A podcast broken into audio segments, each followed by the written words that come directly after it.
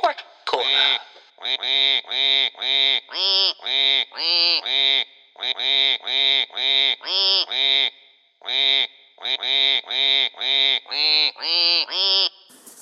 Chelation therapy is a process in which potent medications are used to remove heavy metals from the human body. Chelation has been used successfully to treat lead poisoning, among other disorders. Starting in the late 90s, chelation was recommended by some alternative practitioners as a tool for curing autism. However, you relate to that. Chelation was developed to treat heavy metal poisoning discovered in people who painted naval vessels with lead based paint. As such, it has been found to be useful for treating poisoning by arsenic, lead, mercury, gold, iron, cadmium, and copper. The idea of using chelation as a tool for treating autism grew out of a belief that mercury containing thimerosal, a preservative, in vaccines was the direct cause of a rapid increase in autism spectrum diagnosis. The theorist reasoned that if mercury was the cause of autism, then removing mercury would reinstate a neurotypical child's mind. This all ties in with some people's obsessional idea of cleaning or purifying or removing an autistic state of mind, which is very easily developed or considered in people who see autistic people and think, well, underneath all that, they're neurotypical, and it's just a matter of eliminating the autism. Note this constant need to objectify our autistic natures and to categorize into the different elements, and then to believe that those elements are real solid things, things that can be seen, can be perceived, and therefore can be quantified and removed medically. Even when used appropriately in a clinical setting, chelation can have side effects ranging from dizziness and nausea to a headache and diarrhea. When used inappropriately and or without proper supervision, chelation can have very serious side effects that can be life-threatening. Some of these include, hmm, low blood pressure, cardiac issues, seizures, brain damage, liver damage, kidney damage, dangerously low calcium levels, and anemia. What is interesting is that in my research I found that chelation was mainly pioneered and championed by the Autism Research Institute, which was founded in 1967 by Dr. Bernard Rimland in San Diego, USA. The legend or motto of the Autism Research Institute, such as it is now, remains that autism is treatable. Now, if we believe that being autistic is how you are born and your innate nature, what is it these people are treating? What are they changing in the person? What is it they're perceiving has shifted? As of 2009, three fourths of families with a child diagnosed with autism were trying an alternative treatment like those that were prescribed by the DAN protocol. The Autism Research Institute formally championed something called the DAN Protocol, or the Defeat Autism Now. Dan advocated for alternative treatments for autism and maintained a registry of doctors that were trained by the program to perform them. Dan was one of the more prominent advocates for the now discredited belief that vaccines may be a cause of autism. Its highest rated autism treatment was chelation, which involved removing heavy metals from the body. Its chelation treatment was not supported by mainstream doctors even then.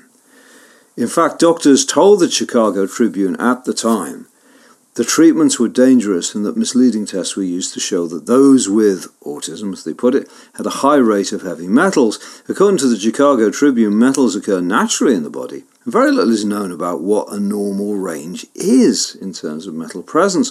Now, the Autistic Research Institute's director said in 2011 that the organization's views on autism treatments had changed. The DAN program and doctor registry was discontinued in January 2011, which was followed by the disbanding of the DAN conference in 2012. Now, this sounds like a medical cult, I'm not surprised.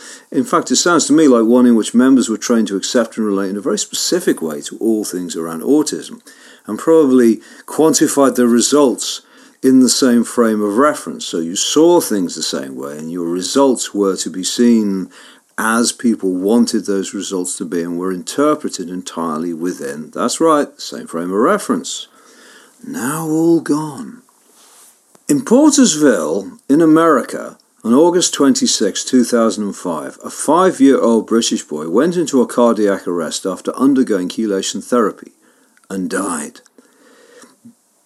The report I have here says that there were scant details on why Abu Bakr Tariq Nadama, the son of a physician, died there at the so-called Advanced Integrative Medicine Centre.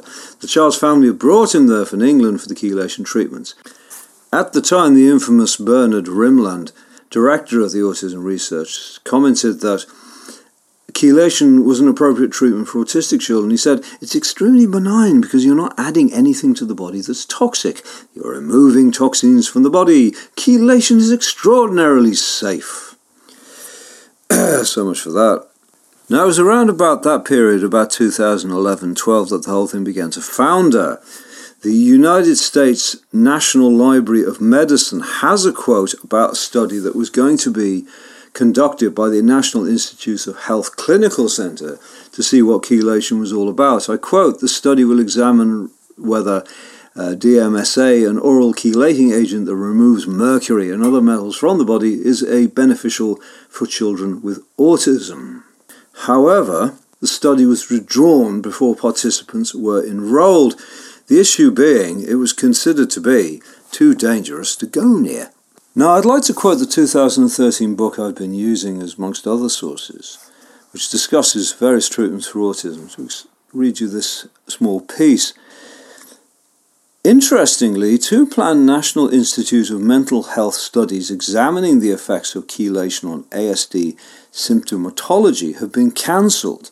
The NIMH has reportedly cancelled the studies due to dangers associated with chelation as well as a lack of scientific evidence to support the mercury poisoning hypothesis. Given this, the reliable scientific evidence supporting the use of chelation to treat ASD is not likely to be forthcoming.